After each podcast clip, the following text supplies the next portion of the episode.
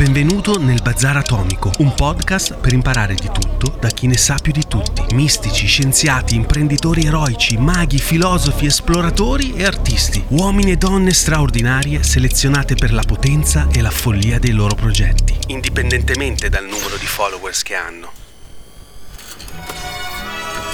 Io sono Davide Francesco Sada, sono l'autore del bestseller La felicità fa i soldi e dal duemiladieci dirigo l'Accademia di Formazione Finanziaria Money Surfers. La mia vita è sempre sembrata un bazar. Ho provato di tutto. Sono stato un wannabe rockstar, un giornalista, un regista e persino un rampante marketing manager. E nonostante mi sia sempre impegnato a fondo, i risultati che ottenevo erano sempre scarsissimi. Caduto in depressione, iniziai a divorare libri di self-help, un sacco di fuffa, ma poi Poi un giorno in uno di questi lessi una frase di Jim Rohn, frase che cambiò la mia vita per sempre. Non siamo altro che la media delle cinque persone che frequentiamo più spesso. Fu come un'esplosione atomica.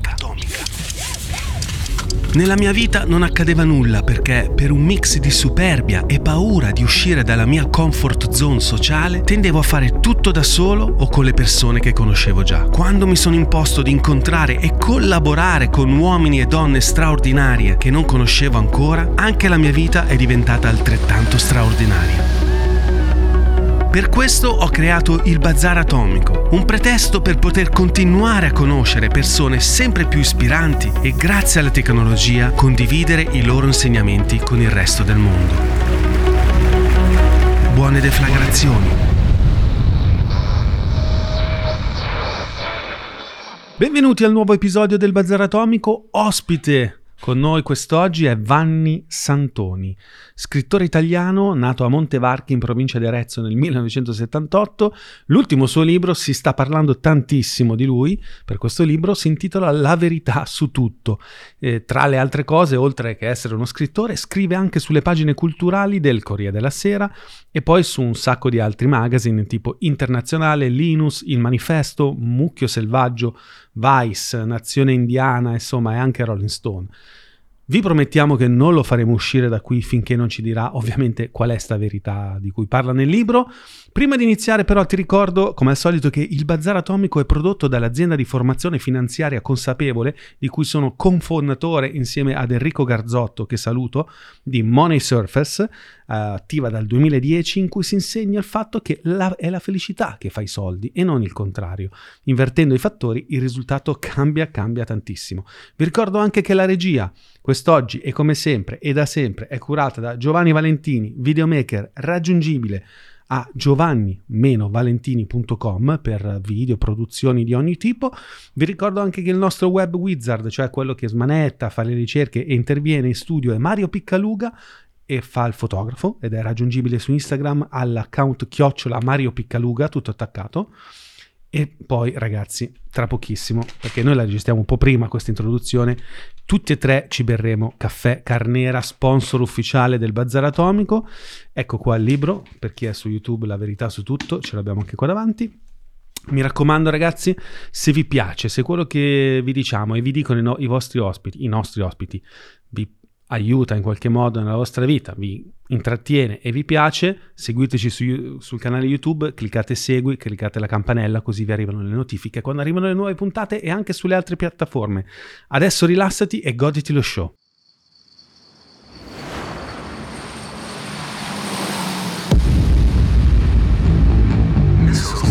Il Bazar Atomico. Ciao Vanni. Ciao ragazzi. Grazie di esserci. È un piacere. Eh, sei, no, spero non l'ultimo, ma prosegue la lista di, di ospiti che un po' gravitano intorno al mondo degli psichedelici. È venuto Federico De Vita, Chiara Baldini, anche la conosci? Certo, dell'area culturale del Boomfest. Esatto, e tramite appunto questa rete abbiamo avuto un sacco di ospiti interessanti. E nel tuo caso però diciamo che in questo momento Eh, sarebbe bello iniziare parlando della, di questo libro, La verità su tutto, che, di cui si sta parlando tanto, è, è uscito già da qualche mese, ormai, quasi un anno. No? Eh sì, penso abbia appena sì. f- festeggiato il compleanno. Esatto. Eh beh, è un libro che comunque, anche se parla d'altro, insomma, di psichedelia non ce n'è poca lì all'interno, eh. Si può intuire anche un po' dalla... dalla copertina. Fra l'altro mh, ci siamo arrivati a questa copertina in modo abbastanza avventuroso, tra mille proposte, no? Nelle scelte, e quest- l'ho scelta perché ho visto che causa variazioni molto diverse a seconda delle persone, perché c'era chi ci vedeva qualcuno che stava avendo una visione psichedelica o da meditazione, era un po' l'idea mia, no? Però poi c'è anche chi mh, mi ha detto in realtà era una persona che si stava toccando, che si stava mastur- una ragazza che si stava masturbando, che mi sembrava fuori luogo. Poi ho pensato, però il libro inizia proprio con un, la visione di un porno, quindi ci stava. Poi c'è chi mi ha detto l'astronauta di duemilauno che si è uno spazio. Anch'io, anch'io, anch'io, anch'io. Ah, vedi? Visivamente e... sì. Cioè, come... E poi all'estremo si è toccata una presentazione tipo a Viareggio in cui ho detto, fa, ah mi piace questa cosa, è una persona che si specchia in una di quelle grandi opere riflettenti di Jeff Koons. Ho detto, guarda, ah, pensavo proprio a quello. Esatto. Ed è lì proprio la citazione. E, no, beh, allora il titolo è fighissimo. Qu- quanto conta il titolo di un libro per spaccare? Beh, te? Parecchio, eh. Secondo me non... c'è la regola delle cinque parole, si dice in editoria, ah. che un buon titolo non deve essere mai più di cinque parole, perché mm. altrimenti non viene memorizzato. Poi un'altra buona regola è tipo non usare mai il gerundio, roba del genere, forme verbali strane che anche non si memorizza. E a me non piacciono neanche i sottotitoli. Ogni tanto si portano i sottotitoli, però poi va a finire che vengono sempre riscritti male, no? Quando mm-hmm. magari qualcuno li rilancia. Conta tantissimo. E anche altre cose sono cambiate, per esempio... E una cosa a cui uno non penserebbe, e oggi si guarda moltissimo la instagrammabilità, sia di copertina che titolo, cioè prendi la copertina, fai una thumbnail, un quadratino piccino così, e vedi se il titolo resta leggibile e la copertina continua a rappresentare qualcosa anche quando lo riduci tipo a cento per duecento pixel, no? Che una volta sarebbe stata una cosa impensabile, invece oggi è decisivo perché quasi tutti i contenuti passano da, da mobile. Uno, uno pensa che fare lo scrittore oggi sia... un lavoro bohemiano, invece addirittura sei yeah. dentro anche a queste faccende un po' marchettare. Sì, no, io mh, avendo fatto anche l'editore. l'editor, l'editore, come dire, quando, quando i miei editor a loro volta propongono delle robe, tendo a immedesimarmi. E una cosa che capisci quando appunto lavori anche dall'altro lato della barricata è che prima, quando eri solo scrittore, io prima ero solo scrittore, non puoi proprio capirla, è che lo scopo della copertina è eh, vendere il libro, non far sentire ganzo l'autore, oppure lo scopo della bio e della bandella delle robe che sono scritte negli risvolti, prima ancora che parlare ai lettori servono per parlare ai librai. D'accordo? Servono per chiarire in modo molto rapido mm. al libraio che cos'è il libro, a chi può andare, no? E quindi determinate scelte magari possono sembrare, ovviamente lo scrittore vorrebbe sempre fare una roba ipercomplessa e essere presentato come Proust, però invece quando magari fai qualche semplificazione oppure nella bandella può capitare che si concentra moltissimo nel primissimo pezzo di libro e non ti dice quello che c'è dopo. Questo perché oggi il pubblico odia sempre più lo spoiler, quindi bisogna stare attenti a dire abbastanza da far capire un po' cos'è la baracca, però mm. se poi dici troppo invece diciamo c'è già tutto scritto lì, non lo compro. E quindi no, io sono abbastanza solidale con gli editor, perché poi alla fine insomma e... l'industria editoriale è anche un'industria, appunto, li, li devi vendere se continuano a farli, no? Ma nel tuo caso, visto il titolo così figo, è nato prima il titolo o è nato prima la storia? Perché ci sono degli artisti, anche dei musicisti, che partono dai titoli, cioè anche i registi. Questo è nato molto presto, devo dire. Altre volte, tipo per esempio il libro precedente avevo fatto a Mondadori, I fratelli Michelangelo, era il titolo di lavorazione che non volevo usare perché eh, era, mi sembrava presuntuoso, insomma, il rimando ai fratelli Karamazov sì, era fin sì. troppo smaccato, quindi, cioè, che mi racconti, no? Solo che poi, dopo aver provato, cioè, in quel periodo avevo tipo un, attaccato un mega mh, cartello, cioè il retro di un poster, no? E scrivevo tutti i possibili titoli, titoli, titoli, alla fine il titolo, un titolo meglio di quello non è uscito, e quindi siamo andati ai fratelli Michelangelo. Qua invece è arrivato, è nato molto molto presto, e avevo già scritto un po', però eh, e sapevo già che era quello, nel senso, secondo me era un titolo azzeccato, perché soprattutto i titoli fighi secondo me sono quelli che possono essere letti in due o tre modi diversi, no? Qua lo puoi leggere almeno tre modi, perché lo puoi leggere prendendolo sul serio, cioè tipo ok, la mistia, eh, vi apriamo le porte della percezione, andiamo a vedere Dio in faccia, il pasticcione com'è, e, oppure eh, ironico, la verità su tutto è ovviamente inattingibile, chi pretende di avercela in tasca è certamente un ciarlatano, una ruffapopoli.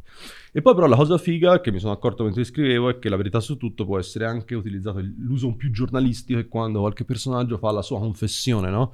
Mm. Tipo magari chi è stato al centro di uno scandalo, adesso vi dico la verità su tutto, e siccome il libro è una sorta di falso memoir, perché di fatto c'è Cleopatra Mancini che poi è diventata Shakti Devi, questa sorta di sacerdotessa di un gruppo un po' in stile setta, diciamo, no? Che può ricordare quelli erano stati Osho, Sai Baba negli anni settanta. Sono quelli che frequenta lui, Giovanni, vedi? Adesso poi ne parliamo, perché secondo me... Io sono famoso con i miei amici per, ah, qual è la setta nuova?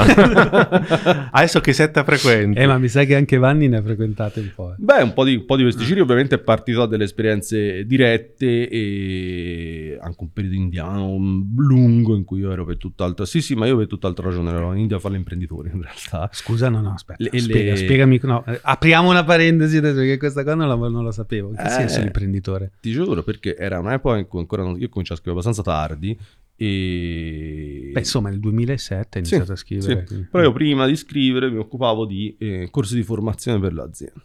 Okay. Ma pensa te, cioè oh, pu- ennesimo ospite, non lo sapevo questo eh, di sì, te, sì, non no. C'è scritto da nessuna parte. È un passato cancellato giustamente, come quando Stalin se... faceva sparire quelli che nel frattempo erano diventati dissidenti dalle fotografie. Ovviamente una mia foto impinguinata mentre sto vendendo un corso no. di formazione a Telecom, non la cioè, troverete, siamo... eravamo, non la avrete. Co- eravamo colleghi, cazzo, pure io faccio corsi di formazione. rimasto io, no, io, no, il mio è il remake.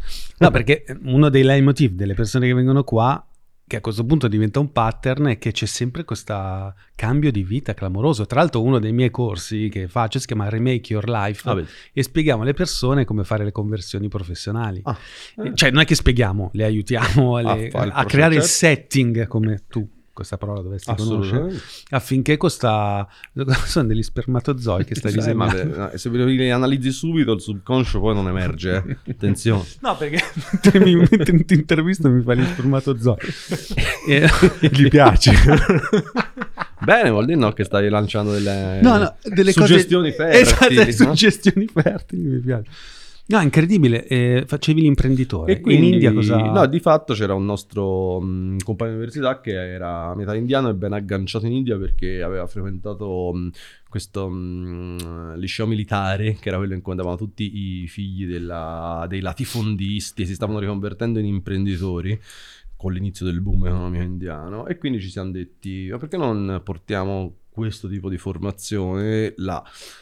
Siamo arrivati lì e ovviamente, anche se eravamo a far tutt'altro, poi l'India ti acciuffa, anche perché c'era tutta una storia dietro molto interessante. Questo nostro amico, eh, anche se non si occupava minimamente di misticismo, il padre mh, era stato un sessantottino, tipo nel sud dell'India, metti in Kerala, e lì ovviamente ti puoi immaginare, nel sessantotto indiano la polizia sparava direttamente sui manifestanti, cioè era pericoloso. Quindi la famiglia lo spedì da dei lontani parenti su, invece, nell'Himachal Pradesh, che è proprio una delle zone più, mi- eh, più mistiche delle, a cercare il Manali Krim, Manali, eh, Manali Shimla, eh, Shimla. E, um, pericoloso lassù... eh? Qualcuno c'è rimasto. E lassù ovviamente entrò in contatto con tutto questo mondo, finché un, un, un vecchio guru, una, che poi è diventato ora una specie di Padre Pio di lassù, nel senso ci sono le statue di bronzo giganti, era impegnato a ritrovare quelli che erano stati i vecchi templi di Shiva, che erano ormai caduti, abbandonati, per ri- riattivarli, diciamo. E gli chiese se voleva diventare la sua guardia del corpo, anzi gli disse del tipo, è tutto previsto, ti stavo aspettando, se non era un guru, e ti sto aspettando a mille anni, adesso tu mi accompagnerai qua. E wow. Quindi sto ragazzo, a causa del fatto che il padre era stato comunque l'aiutante di un santo conclamato, era ricevuto in grande stile, con tutti gli onori, in tutti questi ashram, in quelle zone ce ne sono tantissimi ashram, templi, eremi, no? E quindi da un po' iniziamo a capire, quasi potevamo girare tutti questi luoghi che neanche avresti potuto trovarli, no?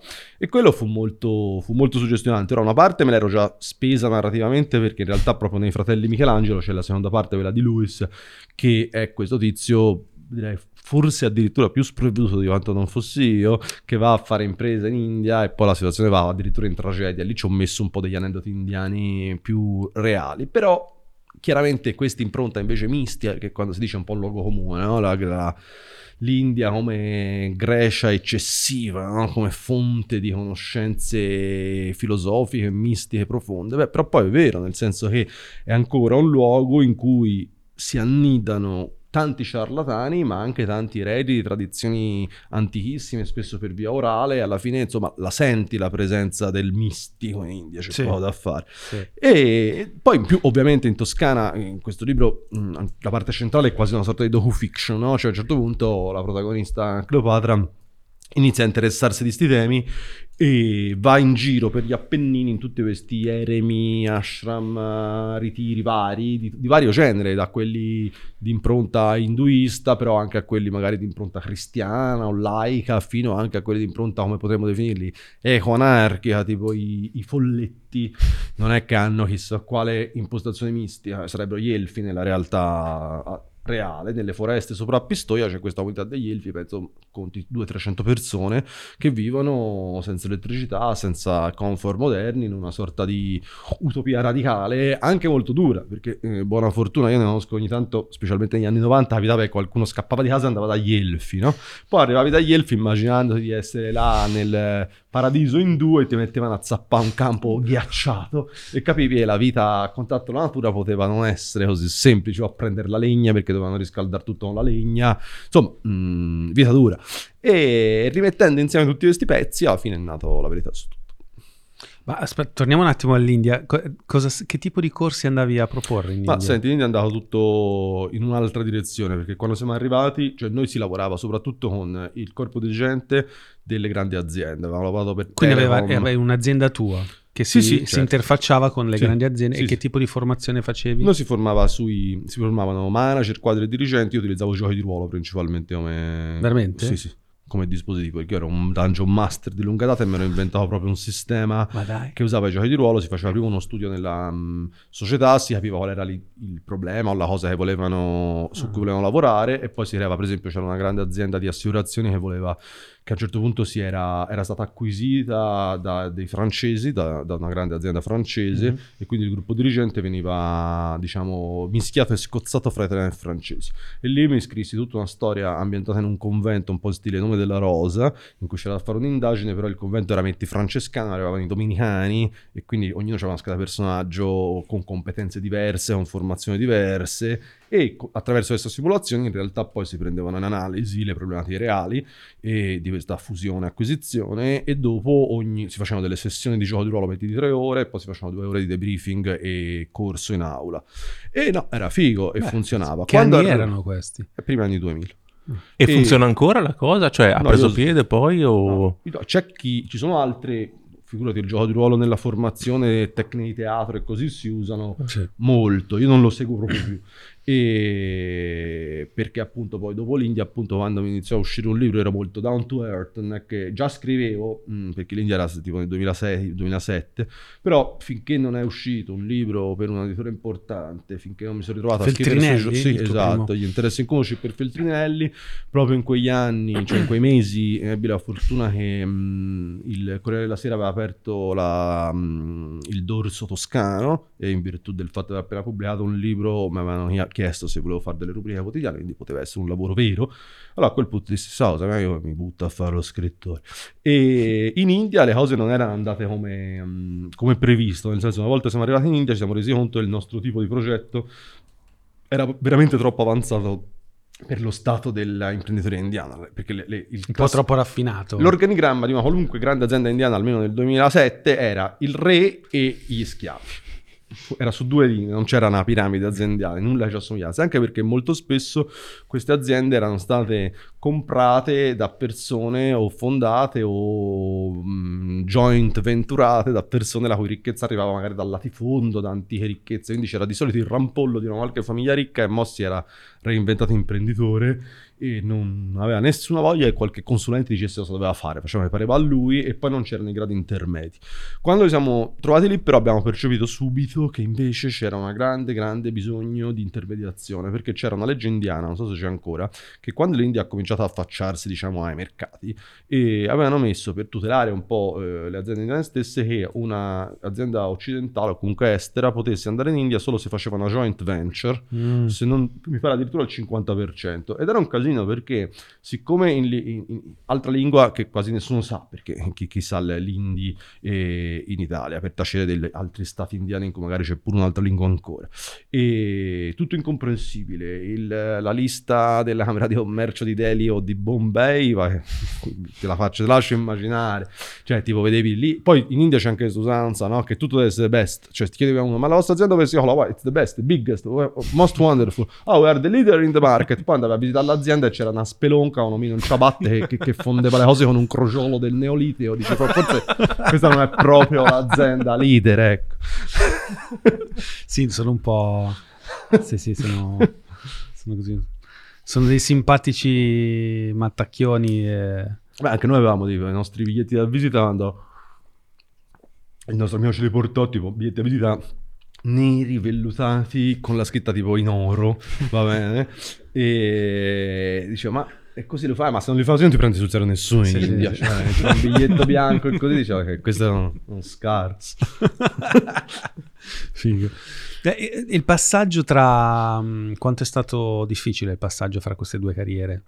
Cioè, è passato attraverso una fase di dissolvenza fra le due? No, o... è stato molto naturale, perché boh, io sono arrivato alla scrittura, appunto io ho cominciato a scrivere in realtà nel duemilatré, quando conobbi i ragazzi facevano la rivista Mostro, quindi come dire erano già tipo quattro anni almeno che dedicavo già parecchia energia a questo, okay. Quindi lo, avevo già iniziato a inquadrare un po' il tiro, poi ero sempre stato un grosso lettore, quindi Sul, sul romanzo quantomeno ero abbastanza preparato. Come per quasi tutti gli scrittori, in realtà la, il momento difficile è avvenuto più sul secondo libro, no? Perché in Italia, almeno oggi, si esordisce abbastanza facilmente. Ora non ti dico sia facilissimo uscire per Feltrinelli o un primo romanzo, però è più facile di quanto non fosse negli anni sessanta settanta. Questo per delle ragioni proprio mh, storiche eh, precise. Mh, nel duemila, tra il duemilacinque e il duemilasei ci furono degli esordi che furono dei successi commerciali incredibili. Eh, Paolo Giordano, un milione di copie, Gomorra, un milione di copie, diritti tivù, diritti cinematografici venduti in tutto il mondo, e poi anche altre che non... magari non arrivava al milione, però ci fu Piperno, che era un esordio che, che vendette penso diverse centinaia di migliaia di copie, Avallone, insomma ci fu un momento fortissimo di esordienti. Questo ha fatto sì, combinandosi a un altro fattore storico, cioè quando Tondelli a suo tempo si inventò in pratica il giovane scrittore, che in Italia le case editrici ogni tanto sul lanciare un under trenta e vedere come va, anche se magari è, non ha grosse esperienze e così, ci Ci, ci fanno un pensiero. Poi dopo però fare il secondo libro non è così scontato. Io tipo proposi un altro libro. Dipende come va il primo, forse. Dipende da come va il primo, e le aspettative sono troppo alte, perché mm. poi in realtà gli interessi in comune andò anche piuttosto bene, ma a quei tempi ci si, si credeva che l'esordiente per andare bene dovesse per forza vendere da centomila copie in su, no? Mm. E inoltre poi ti chiedono magari a me, io... probabilmente ero megalomane io, io non ho mai avuto la sindrome del genio incompreso. Scrissi subito un libro, volevo subito fare il grande romanzo italiano. Scrissi sto libro che si chiamava Europa, che a quelli di Feltrinelli non piacque, poi mi dissero tipo è un po' troppo letterario. Io ovviamente la mia ingenuità credevo che la letterarietà fosse una un caratteristica intrinseca a un libro, no? Però mh, è chiaro che, se, che probabilmente loro magari si aspettavano che uno facesse una cosa un po' più al ribasso invece che al rialzo e potesse raggiungere un pubblico più ampio. Però in generale fare il secondo libro bene non è mai scontato, e in realtà credo che Europa non fosse un buon libro, perché appunto avevo sparato un po' troppo alto rispetto alla mia esperienza, cioè non avevo ancora, infatti tant'è che a scrivere un romanzo tosto anche in termini di stazza, no? Ci sono arrivato con I fratelli Michelangelo, è uscito nel duemiladiciannove e ci avevo lavorato sette anni, wow. Eh, perché ora avevo un po' le misure di tutto questo, no? Invece lì da, da imberbe, reso presuntuoso da essere uscito subito un editore importante, probabilmente mi mancava l'esperienza di tenere insieme tante sottotrame, cioè un libro che aspira a essere cinquecento seicento pagine è fattualmente molto più difficile di un libro, cioè non è il doppio più difficile di un libro di duecentocinquanta, in qualche modo è cinque volte più difficile, perché se te non tieni, non segui tutta una serie di sottotracce che lo tengono insieme, non solo narrativamente ma anche a livello di leitmotiv, livelli simbolici, tutti questi aspetti, dopo un po' diventa noioso, cioè il lettore te, te molla. Quindi fare il romanzone è proprio difficile, perché devi apprendere nuove skill, tanto uso il termine queste, da formatori. Eh, queste skill eh, le hai apprese da solo copiando e ispirandoti ai grandi autori, o hai fatto una scuola? No, ho mai studiato, faccio la... ci sono rientrato da insegnante nelle scuole. No, io ho imparato a scrivere appunto facendo le riviste, facendo prima la rivista autoprodotta Mostro e poi entrando anche in altre redazioni o lavorando con altre riviste. E poi boh, leggendo, chiaramente più leggi grandi romanzi, quando mi sono letto duemilaseicentosessantasei di Bolaño oppure Infinite Jest di Wallace, sti macro romanzi, Mondo... Cioè, li, li, perché un, secondo me un conto è leggerli staccando il, la parte razionale del cervello, un conto è leggerli per cercare di, come dicono gli americani, cracking the code, cioè capire come è stato strutturato il romanzo, qual è stato l'artigianato che c'è dietro per comporre l'opera. Cioè, tu riesci a leggere un libro e al contempo anche studiarne Ma, allora, l'invisibile. Sic- sicuramente quando scrivi di mestiere... Eh...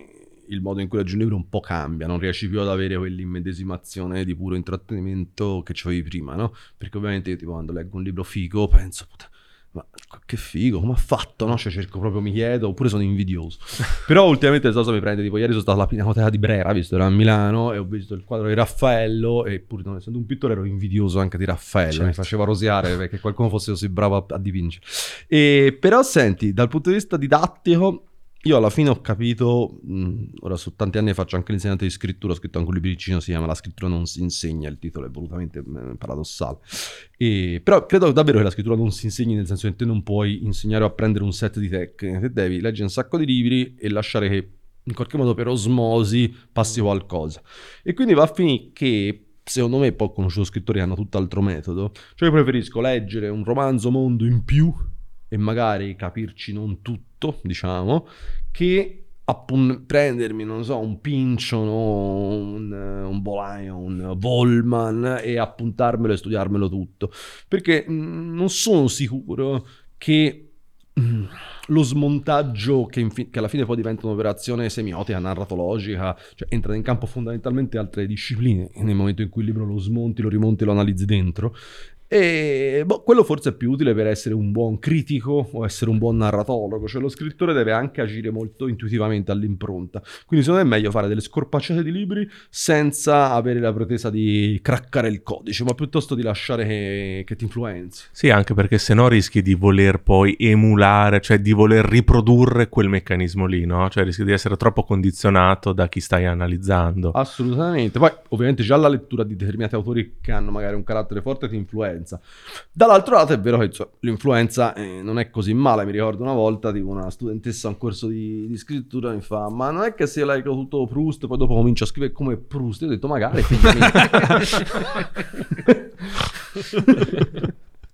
Vabbè, ehm, questa cosa è interessante. Sai che c'è uno dei miei registi preferiti che è Werner Herzog, che lui fa questa scu- faceva questa scuola di cinema dove non si parlava mai di cinema. Ah, cioè lui so. spiegava come mh, scassinare un tir se capitava proprio nella posizione in cui tu volevi fare una ripresa e dovevi spostarlo.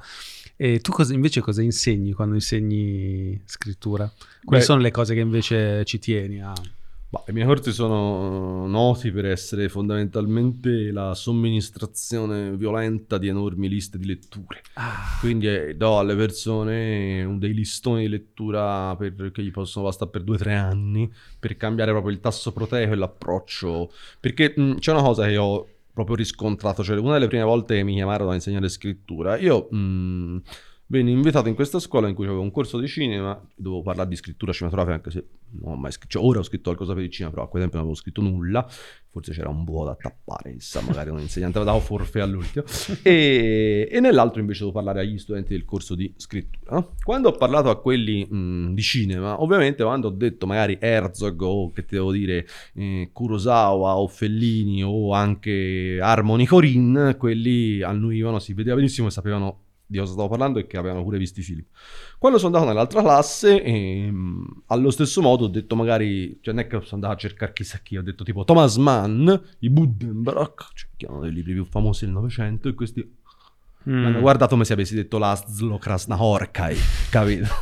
E, e lì ho capito che c'era una sorta di... Mh, come dire, di più facile accesso alla volontà di scrivere anche laddove non c'era una forte eh, conoscenza dei classici mm. e neanche del meglio della, lettu- de- della letteratura contemporanea. Questo probabilmente perché a scrivere uno impara a scuola già, no? Quindi basta aver letto un po' di libri e una pagina sensata la puoi avere, no? E quindi magari anche l'avvento delle scuole ha creato un po' l'illusione che si possa imparare un set di tecniche e per e poi scrivere bene, no? In realtà a scrivere bene lo impari leggendo libri, quindi li sovraccarico di libri. Poi un po' di trucchi c'è, ci sono. C'è una vignetta tua, cioè, che ritrae te. Così vorresti fare lo scrittore. Bene, cominciamo dagli antipasti. Ah sì, l'ha fatta, mi sa, un mio ex studente a margine di qualche pezzo. Esatto, pensavo ah. di essere un po' più bellino, però... Eh... De Lillo, vabbè, Ulisse di Joyce, ok. Sì, sì. Sì, quello, io comincio subito da questi titoli qua. Mm, c'è chi ha creduto che fosse un po' una volontà di terrorizzare, no? Di scremare, no?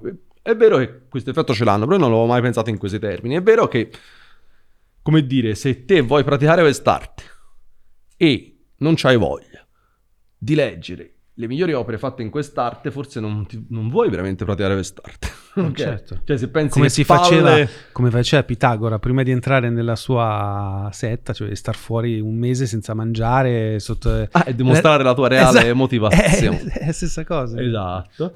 Eh. E, mh, e poi, vabbè, ovviamente poi quando si entra più nel merito si lavora un po' anche su come approcciarsi al testo, però mai sulle tecniche. Ecco, io non credo in quel tipo di insegnamento della scrittura che pure esiste, in cui eh, si insegnano dei moduli staccati, no? Tipo come fare i personaggi, come fare i dialoghi, come fare un buon incipit. Ecco, a me questo mi sembra una cosa abbastanza assurda, perché eh, un libro non è il mostro di Frankenstein che prendi i pezzi, li monti e poi casca il fulmine e si anima. Cioè un libro è proprio una...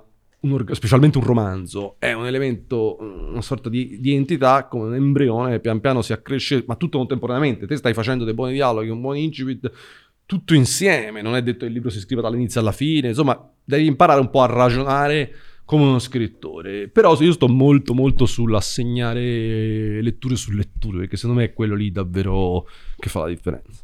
E in questi corsi, visto che la scrittura oramai, come tante altre arti, ad esempio, sembra morta, no? Perché si dice la gente non legge più. In realtà è vero, ma ho letto una statistica che chi legge legge di più di prima e chi legge è sempre meno la, la, la gente che legge.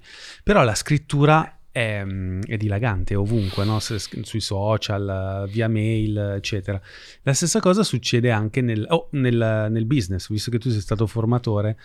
Quanto è importante adesso lo storytelling in tutta la comunicazione social delle aziende, non solo social, anzi è diventata veramente una parte imprescindibile, no? La stessa cosa succede col cinema, nessuno va più al cinema, perché sono tutti chiusi, ma non si sono mai visti così tanti video e film meravigliosi, anche su TikTok, che sono dei film alla fine, o le stories di Instagram sono dei film, dei film di Godard, possono essere, le mie soprattutto, seguiti.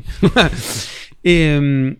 E la stessa cosa succede un po' con la scrittura, che è diventata un'arte eh, che, che, che, ha, che, che va andata a influenzare aspetti che prima non, non, non la influenzavano. Cioè il mondo del business, tu pensi, incredibile. Cioè, oggi sono... se non c'è una narrazione, esatto, non c'è niente, no? È diventato fondamentale. fondamentale. No, io lo sai, non, non lo do minimamente per morto il romanzo, perché insomma ci sono a dimostrarlo... dei libri incredibili, appunto, se prendi libri che sono usciti al giro di secolo, tipo mh, tutta l'opera di Bolaño, in particolare appunto duemilaseicentosessantasei o dei Tecnici Selvaggi, oppure, che devi dire, un libro incredibile uscito non troppi anni fa, poi rovinato da un film invece tamarro, mediocre, che è L'Atlante delle nuvole, il film delle sorelle Wachowski, davvero ah, non, dà, ah. non dà onore a quel capolavoro incredibile mm. che è il libro. Se vi capita, sì, leggetelo. Io non l'ho letto il libro, non, so, eh, non sapevo neanche eh, che era eh, eh. Cioè, tratto da un libro di Bolaño? Quello? No, è di David Mitchell. Ah, ok, ok. E quello è... sulle mh, le vite precedenti delle sì. persone. Il libro sì. è, stra- è veramente un'opera strabiliante ah. che nel film è stata semplificata oltremodo, insomma, quasi tutto si è perso, anche un casting secondo me completamente sbagliato. Mm. E... Mh, ma ci sono a tutt'oggi, oppure recentemente mi sono letto il, no, il penultimo libro di Paul Auster, quattro tre due uno, ma sbalordito soprattutto perché vedere un autore come Paul Auster, che è sempre stato un grandissimo autore, però rispetto agli sommi americani tipo Philip Roth era sempre, sembrava sempre un po' un passo dopo, sembra un po' in un affanno rispetto a quelli davvero bravi, no? Tipo Saul Bellow o Philip Roth o anche David Foster Wallace. E invece oh, questo a settanta anni ti spara un capolavoro con i controristi impressionante, cioè il romanzo sta bene. E poi mi dicono È vero che non vediamo più come ai tempi di Victor Hugo, quando morì e c'era la folla oceanica, no? Anche ai funerali dei grandi scrittori russi tipicamente, cioè lì lo scrittore era proprio un personaggio di massa. Certo. Però dall'altro lato, a parte, in realtà le eccezioni sono queste, perché anche in epoche precedenti, quando usciva un libro del grado di complessità di un duemilaseicentosessantasei, non è che aveva più che qualche decina di migliaia di lettori, d'accordo? Sono sempre stati letti magari da una nicchia di lettori fortissimi e poi dopo sono passati anche agli altri lettori. Quindi io mh, francamente il romanzo lo vedo bene. Prima ho detto per scherzo Laszlo Krasznahorkai, ma è vero che nell'est Europa c'è in questo momento una produzione mh, straordinaria, tipo... Mh, Mircea Cartarescu, scrittore romeno, ha scritto due libri, Abbacinante, è una trilogia gigantesca, fa milleseicento pagine in tutto. Ora recentemente per il Saggiatore è uscito Solenoide, che è un altro bel to- tocco da novecento pagine. Quelli sono dei romanzi avanzatissimi in- in- che propongono una nuova idea di romanzo e che sono fantastici. Il fatto che arriva in traduzione un autore impronunciabile dalla Romania, è normale che magari Solenoide non so quanto ha venduto, ma posso stimare due-tre mila copie e già viene considerato un libro andato bene per quel tipo di libro. Ma da sempre questo tipo di libri inizialmente arrivavano a una nicchia e poi dilagavano, quindi io non la do per morta eh, minimamente. E poi l'altro giorno per esempio ho visto una mappetta, non so quale fosse la fonte, eh, però mh, questa mappa avevano chiesto alle persone in tutti i paesi mm. qual era il loro lavoro dei sogni. Ok, il dream job per ogni paese del mondo. E il primo dream job eh, era il pilota. Non era chiaro se fosse da aereo di Formula uno, era il pilota, ma il secondo era lo scrittore. Tipo in tutti i paesi nordici, paesi dell'est, nella zona nordafricana, in va- molti paesi asiatici, ancora eh, lo scrittore era estremamente ambito, no? Il che mi sembra che... Poi c'era in Argentina, era già diventato lo youtuber, il, per esempio, oppure nelle Maldive era l'influencer, stavano arrivando questi come dream job. Però... Ma mi ha colpito questa mappa, no? Perché ti fa capire che ancora, nonostante tutto, il romanzo mantiene un'aura molto forte. Ah, come si fa a capire che non si è bravi a scrivere? Perché, no, perché c'è un tema, no? Lo sappiamo, noi italiani, ma dappertutto c'è tanta produzione e tante volte succede che questa produzione sia anche inutile. Però eh, non può essere che deleteria. Inondare il mercato di libri brutti non può che fare del male, credo, alla letteratura, se sei d'accordo. Però credo che finché nessuno te lo dice che non sei bravo, tu vai avanti. Non so, c'è anche questa... Sì, ma allora, per fare lo scrittore ovviamente devi essere presuntuoso. E non si esce, perché devi considerare che produrre un libro, per quanto ti possa essere poco bene, significa te piazzare in libreria sta roba e uno con dovrebbe dare diciotto euro a te, quando con nove può comprarsi l'Oscar Mondadori dell'Odissea. Cioè, già questo ti qualifica una persona irrimediabilmente presuntuosa. Quindi insomma ci devi credere, anche perché eh, dall'altro lato eh, se la vogliamo vedere positivamente, invece che in forma di critica, questa presunzione è anche una sorta di forma d'animo eh, di un certo tipo, di un certo tipo di coraggio e di tenacia, perché scrivere un libro, il processo che parte da un'idea vaga, scrivere un libro quando sei in mezzo e scrivi un romanzo è come davvero essere in un tunnel buio e ti si è spenta la torcia e che non hai più idea se stai andando bene, se stai andando nella direzione giusta, finché poi non si ricomincia a vedere un pochino le stelle e poi alla fine lo chiudi. E ora io lo so che va così, però ti garantisco anche con questo era tipo il mio decimo romanzo, c'è stata una fase in cui ero metà della stesura della Verità su Tutto e un po' ho detto boh, questa roba non ha alcun senso. Poi dopo ho sfangato, dopo due o tre settimane improvvisamente uh, si è accesa la luce, ho visto tutto, è stato bello. Però continui sempre a far questo in una situazione di estrema solitudine, quindi se non ci credi te, figurarsi. Poi su quello che dice è tutto vero. Io eh, nella casella mail della collana di romanzi che ho diretto per otto anni per Tunue, che era specializzata in esordi, quindi era ancora più attenzionata dagli aspiranti scrittori, arrivavano qualcosa come duemilacinquecento a tremila manoscritti l'anno, quindi già questo crea un problema, perché te tremila manoscritti l'anno non ci avrai tecnicamente il tempo di leggerci. Vabbè, anche una setrice più grande, magari c'ha qualche dipendente in più, è comunque troppo. Inoltre, siccome gli aspiranti scrittori avveduti sanno che il modo giusto per esordire non è mandare manoscritti come se fossero richieste d'aiuto in una bottiglia e alle asetrici, ma scrivere sulle riviste e farsi trovare dagli editor e dagli scout letterari, quindi arrivava la qualità degli invii spontanei si è abbassata. Pensa che se andate a vedere il libro di Calvino, i libri degli altri in cui racconta delle lettere editoriali e così, si capisce a un certo punto che a lui arrivavano circa settanta manoscritti l'anno. alla Einaudi è molto più grande della Tonuese, alla Tonuese ne arriva a tremila, facilmente si può stimare settemila, quindi si può mh, stimare tranquillamente che oggi arrivino alle case editrici, anche perché mandare un P D F non costa niente, mentre prima dovevi stamparlo, a quei tempi non c'erano le copisterie, quindi probabilmente stampare un manoscritto implicava fare le copie carbone con la macchina, insomma era un una, po' di investimento, un investimento temporale e economico non indifferente, quindi prima di mandare un manoscritto era abbastanza sicuro. Ora ovviamente P D F stu, lo mandi a tutte le, alle mail di tutte le case editrici, è chiaro che chi fa così non ha, non ha speranze, perché non funziona più in questo modo. Dall'altro lato io non sono uno di quegli scrittori, ci sono che dicono ah tutti scrivono, tutti vogliono scrivere, cioè boh, sarà che prima non mi sento minacciato, perché in realtà se tutti vogliono scrivere, almeno una parte di queste persone che vogliono scrivere capirà che per scrivere devi leggere, e quindi ci saranno più lettori, o quantomeno se non più lettori in generale, più lettori attenti. Perché è vero che è quello che dicevi, che oggi magari il venduto medio di un titolo, anche a causa della sovrapproduzione, è, è magari più basso, però dall'altro lato ci sono dei super lettori mm. che leggono più libri. Vale la pena dire una cosa, perché sennò sembra che sia colpa degli aspiranti scrittori, il motivo per cui si sovrapproduce anche in termini di produzione libraria non è dovuto al fatto che tutti sono, vogliono scrivere, che c'è un bacino di manoscritti molto più grande di un tempo, ma è dovuto da delle scelte precise della distribuzione. Cioè la distribuzione oggi mm, sa che i metri quadri di libreria sono come un campo coltivato, no? Cioè devono avere un certo, una certa resa a seconda della città in cui siamo, della posizione della libreria e quant'altro. Quindi non vogliono assolutamente che la pila di libri stia a prendere la polvere. Quando un libro è un po' fermo, che non ha un buon venduto settimanale, si spinge per spararlo via, tant'è che la vita di un libro che non va bene oggi può essere facilmente di un mese, da un mese a tre mesi, wow. che è pochissimo. Wow. Soltanto se il libro ottiene recensioni, magari l'autore si sbatte, fa un po' di presentazioni, quindi lo tiene vivo così, poi magari entra in finale qualche premio, quindi escono altri articoli. Cioè se un libro alimenta, la può avere anche una vita di un anno, due anni, può diventare anche un long seller. Però in media molti libri, anche lanciati da case editrici importanti, come possono essere Mondadori, Einaudi, Feltrinelli, Bompiani, eccetera, può avere facilmente, se nessuno ne parla all'inizio, non si innesca, dopo un mese questo libro non sta vendendo, via, e deve arrivare la novità successiva. E quindi là è la distribuzione che impone alle case editrici, per stare sul mercato, di fare un numero di titoli sempre crescente.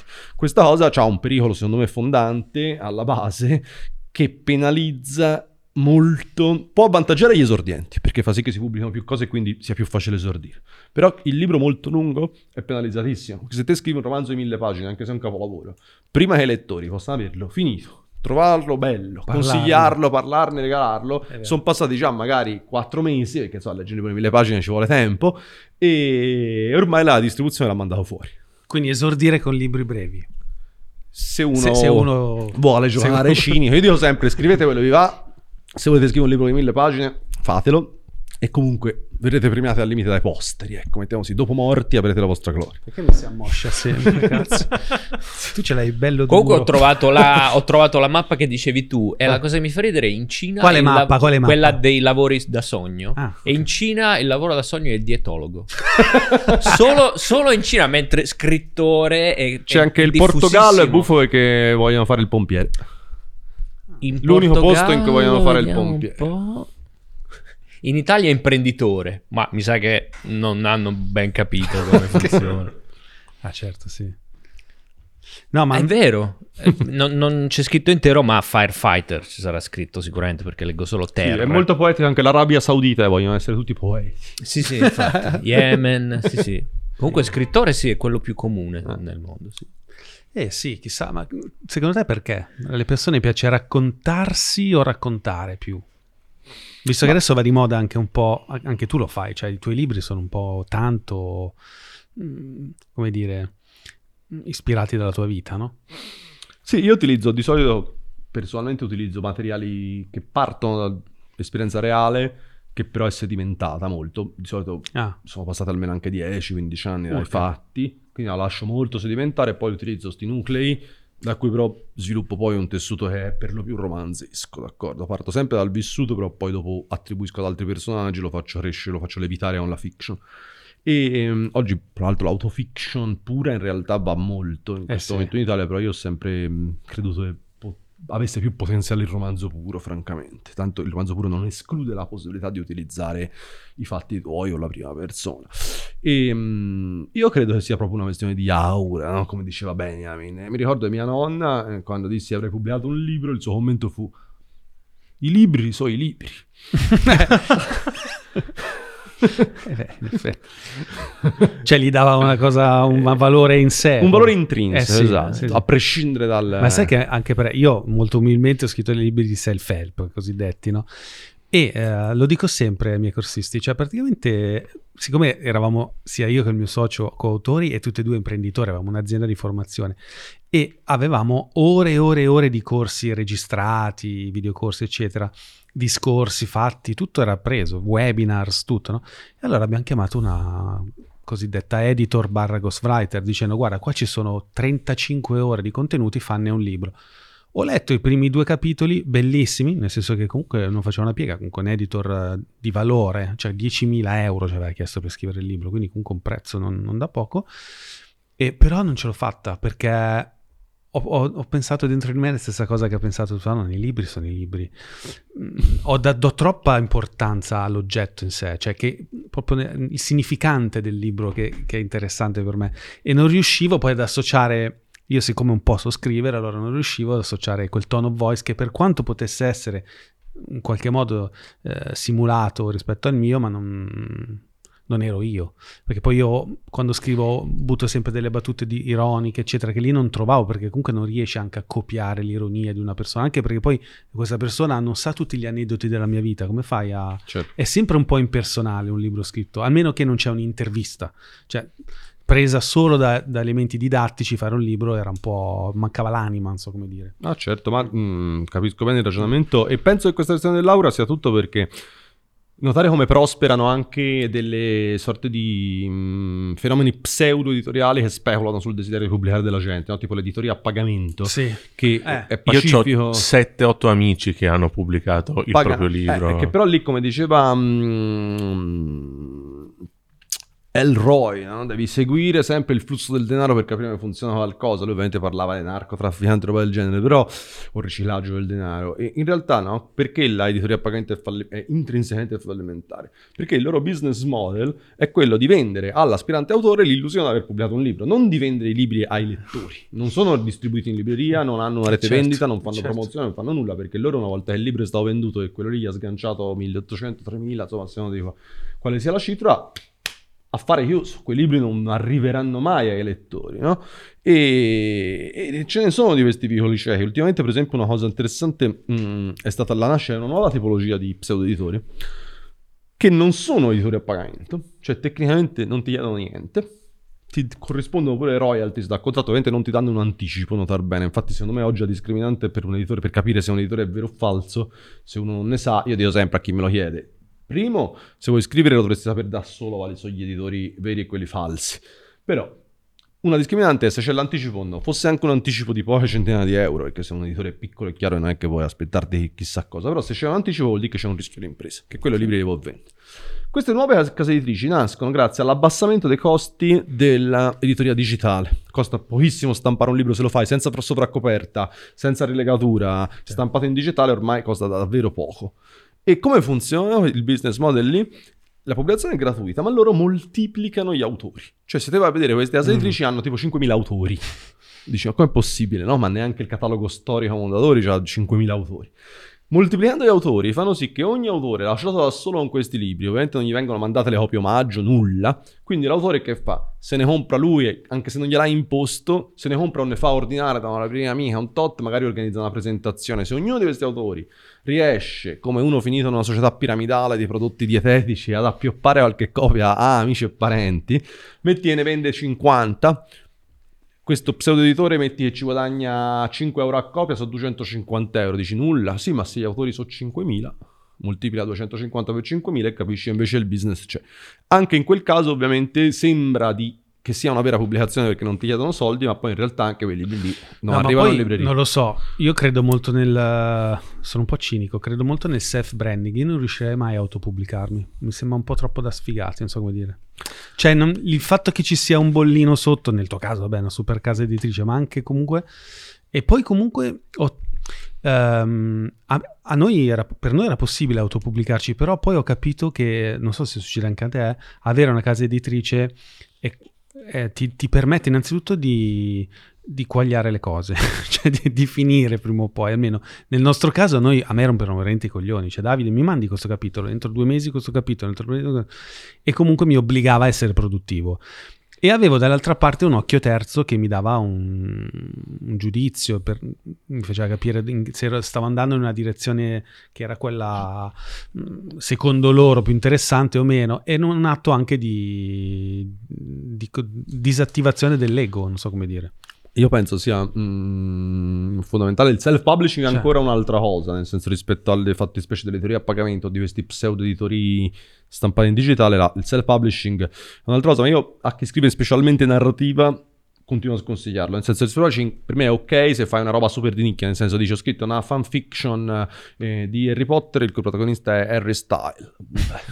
Magari il self-publishing è la giusta per arrivare alla nicchia di chi può essere interessato a questo, ma il self-publishing è la stato, anche se uno fa poesia, non la vedo così male se uno se l'autopubblica, perché tanto il mercato è così piccolo. Però la narrativa, ci sono gli editori, offrono una selezione. Mi ricordo che quando il self-publishing sembrava fosse il futuro, ovviamente i vari saloni del libro e così furono sommersi da questi incontri, e io a volte mi ci trovai in mezzo, non perché l'abbiamo mai fatto, ma perché avevo fatto dei progetti nati in rete, tipo il progetto Scrittura Industriale Collettiva, in cui ho reclutato autori e si è scritto un libro a duecentotrenta mani, che da fuori, per chi non sapeva, e poi alla fine era tutto molto letterario e tradizionale, sembrava, no, la nuove frontiere della scrittura su internet. Quindi spesso mi sono trovato al panel di gente che invece spingeva self-publish, e a un certo punto uno dice sì, sai, l'unico problema del self-publishing è che ormai portali tipo il mio libro punto it e così contengono duecento-trecentomila manoscritti, e quindi per il, let- per il lettore è impossibile pescare la roba buona da quella cattiva. Ci vorrebbe qualcuno che legge questi manoscritti e mette in vetrina i migliori, e uno dal pubblico fa, cioè un editore.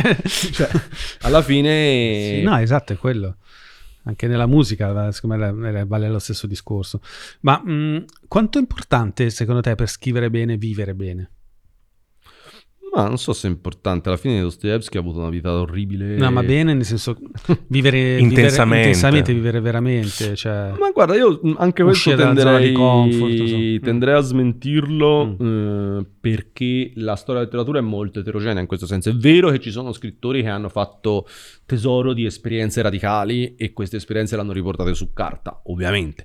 Però è anche vero che sono esistiti scrittori letterati, che ti ho detto, Elias Canetti, personaggi di questo tipo che sono stati chiusi in biblioteca, o Borges, no? Che è fatto tutta la vita il bibliotecario, poi dopo era pure cieco, quindi ovviamente non è che poteva dare troppo in giro, eppure ha scritto comunque dei capolavori, nel senso che la letteratura è curiosa perché mh, ha molte vie per arrivare al capolavoro, anche se poi ovviamente è difficilissimo in tutti i sensi. Però non la farei necessariamente questa sovrapposizione, anche perché in qualche modo la scrittura di un libro di fiction, che sia anche autofiction, quello che vuoi, è sempre un processo di mediazione.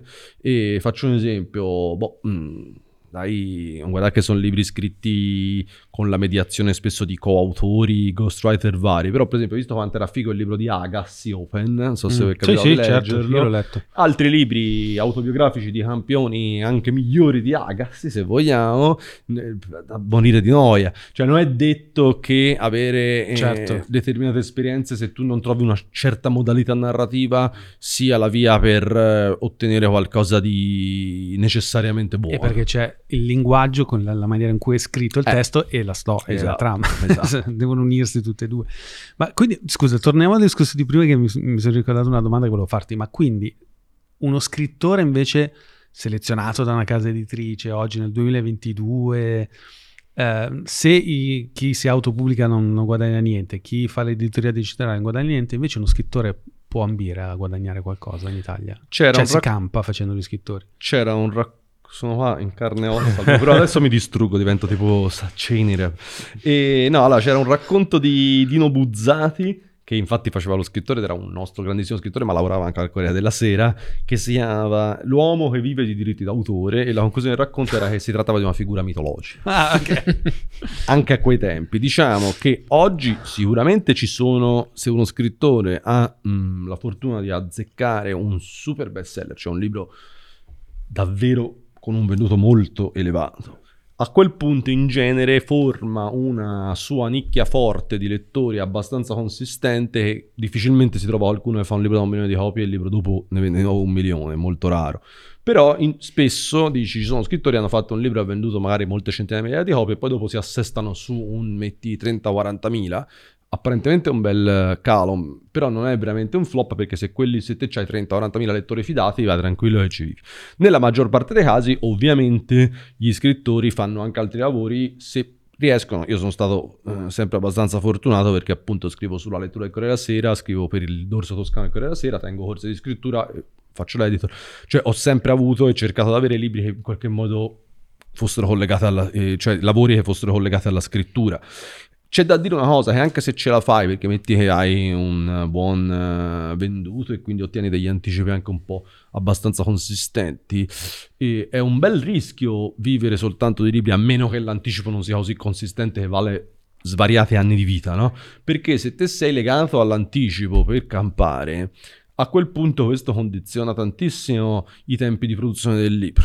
Cioè non è che dici ok, mi prendo un altro anno perché non mi sta avvenendo come voglio, no, lo fai finire come deve finire e lo consegni fatto male, perché a, a quel punto ha bisogno di incassare, no? E quindi capisco bene che eh, anche quando ci sarebbero le condizioni perché i libri bastassero a se stessi per il sostentamento dell'autore, continuare a fare corsi, scrivere articoli e quant'altro, anche di fare un altro mestiere, ha senso per non essere troppo legati al libro, perché un romanzo non lo sai mica quanto ci può volere a farlo. Te puoi un po' programmare, però poi se qualcosa prende un'altra direzione te la vuoi seguire con onestà intellettuale. Ecco che magari davvero prende un anno e mezzo in più. Io tipo I fratelli Michelangelo, appunto, l'ho cominciato nel duemiladodici, l'ho finito nel duemiladiciannove, poi nel frattempo ho scritto altri libri, però quel libro lì, se io fossi stato condizionato da eh, contingenze mh, economiche nella, nel finirlo per, per incassare l'anticipo, sarebbe stato un libro molto diverso e sicuramente peggiore, perché avrei dovuto tagliarla corta su cose che magari avevano bisogno di più tempo di ricerca, a volte anche un tempo d'attesa, eh? Perché c'è anche un momento a volte in cui scrivi un romanzo e una parte non va avanti perché non deve ancora andare avanti, magari non hai ancora letto o vissuto quello che te la suggerisce, ho scritto la parte dopo che la condizionerà, no? Cioè ci sono degli imprevisti enormi e quindi te devi poterti rapportare in modo molto sereno rispetto ai tempi di produzione di un libro, se no poi diventi eh, una mucca in una batteria per il latte, no? Che viene monta meccanicamente. Quindi mi stai dicendo che quello che dicevamo nei nostri corsi, che è importante avere multiple stream of uh, incomes, è la soluzione. Cioè non uh, vincolare il proprio reddito ad una sola professione, ad un solo lavoro, puoi renderti uh, più creativo o dare il tempo affinché le tue creazioni fioriscano e essere più indipendente, magari mh, appunto uh, a, a iniziare progetti più ambiziosi e magari anche avere delle ispirazioni da altre vite che magari non avresti avuto se non le avresti vissute, no? Sì, penso che forse nelle professioni creative è sempre stato un po' così, oggi ancora di più, è diventato forse ancora più multiplo, frammentario, uno c'ha spesso, non solo nel campo della scrittura, molte identità professionali, questo sicuramente è un tratto della postmodernità, però un po' è sempre stata così, cioè se guardiamo anche i grandi scrittori dell'antichità molto spesso svolgevano più mestieri, no? Quindi è un po', se vogliamo, anche il destino dello scrittore, perché poi insomma eh, se andiamo a guardare i libri che hanno fatto la storia della letteratura, mica sempre erano scritti da scrittori di professione, no? Cioè c'era anche gente che faceva proprio tutt'altro mestiere, ha avuto una produzione abbastanza ridotta che però ha comunque impattato, insomma è abbastanza imprevedibile. Gli editori purtroppo, ovviamente per le ragioni viste prima, ragionano in un altro modo, specialmente se tu fai un libro che va molto bene in un genere. In questo caso chi fa, diciamo, la cosiddetta literary fiction o mainstream è un po' immune da questo, però il giallista o l'autore di fantasy che azzecca un libro eh, entra in un forte rischio di venire munto. Sì, perché certo. L'editore, se ti pensa, dammene pensa, ancora due o tre così. Ancora, ancora, sì, facciamo sì. Una serie, una saga, no? Continua. Allora sto commissario, altre avventure del commissario, lo spremo e dopo un po' sto tizio che fa un libro l'anno e che magari lì per lì dice figo, sto facendo un po' di soldi con i libri finalmente, poi però dopo, o magari al settimo, si accorge che ha scritto per sette volte lo stesso libro e che se invece si dava una calmata magari trovava delle cose nuove più fighe da dire. Cazzo, beh, un sacco di cose fighe ci stai dicendo, Vanni, e però non abbiamo ancora iniziato, perché io qua in realtà non volevo... Incredibile, noi non volevamo parlare di scrittura, perché ci siamo detti, caspita, parliamo di scrittura, è una roba veramente di nicchia, però alla fine ci hai dato talmente tanti insight che era naturale. Poi noi non blocchiamo mai il flusso quando parte, tranne adesso, perché abbiamo iniziato a spezzettare le puntate in due tranche da un'ora, e quindi faccio finta di salutarti, non ti muovere da lì, non, non puoi andare neanche in bagno, no scherzo. Vabbè, non c'è problema.